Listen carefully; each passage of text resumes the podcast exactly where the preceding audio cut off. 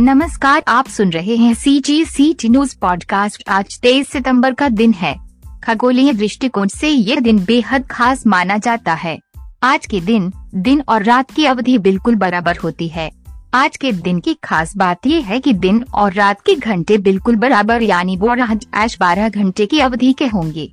सूर्योदय और सूर्यास्त का समय भी बिल्कुल एक ही होगा। सूर्य के उत्तरी गोलार्ध पर विश्वत रेखा पर होने के कारण ही तेईस सितंबर को दिन व रात बराबर होते हैं। पृथ्वी सूर्य का चक्कर दरअसल पृथ्वी सूर्य की चक्कर लगा रही है और सूर्य ब्रह्मांड में ब्लैक होल की चक्कर लगा रहा है। सत्ताईस हज़ार वर्ष में ये चक्कर पूर्ण होता है। इस बीच एक दिन आगे पीछे हो जाता है। ऐसा माना जाता है कि ये कभी कभी अंश की गणना के कारण होता है।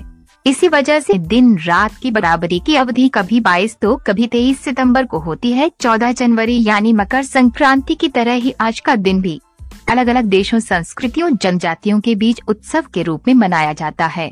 अलग अलग देशों और संस्कृतियों में आज के दिन का अपना खास महत्व है और अपनी परंपराओं के साथ लोग इस दिन को मनाते हैं। दक्षिण और उत्तर गोल पृथ्वी की मध्य रेखा को भूमध्य या विश्वत रेखा कहते हैं। जब सूर्य दक्षिण की ओर अग्रसर होता है तो दक्षिण गोल सूर्य कहलाता है। जब सूर्य उत्तर की ओर जाता है तो उत्तर गोल कहलाता है। इन दोनों स्थिति की अवधि छह माह होती है। प्रत्येक वर्ष में दो दिन यानी 21 मार्च और 23 सितंबर को दिन रात बराबर होते हैं।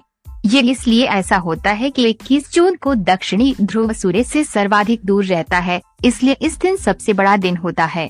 इसके बाद 22 दिसंबर को सूर्य दक्षिणायन से उत्तरायण की ओर प्रवेश करता है, इसलिए 24 दिसंबर को सबसे छोटा दिन और सबसे बड़ी रात होती है। तत्पश्चात 25 दिसंबर से दिन की अवधि फिर बढ़ने लगती है। तो फिर हो जाए तैयार सर्दियों की छोटे दिन लंबी रातों के लिए। खगोलीय घटना के बाद दक्षिण गोलार्ध में सूर्य प्रवेश कर जाएगा और उत्तरी गोलार्ध में धीरे धीरे रातें बड़ी होने लगेंगी।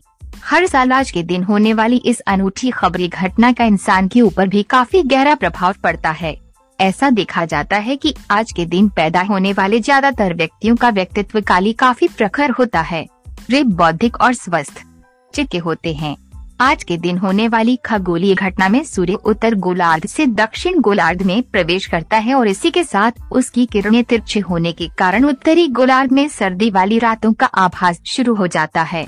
कुल मिलाकर आज का दिन मौसम के बदलाव का निर्णायक दिन भी होता है। हम ये कह सकते हैं कि आज से बरसात के मौसम की विदाई और सर्दी के मौसम की शुरुआत हो रही है। सी जी सी टी न्यूज़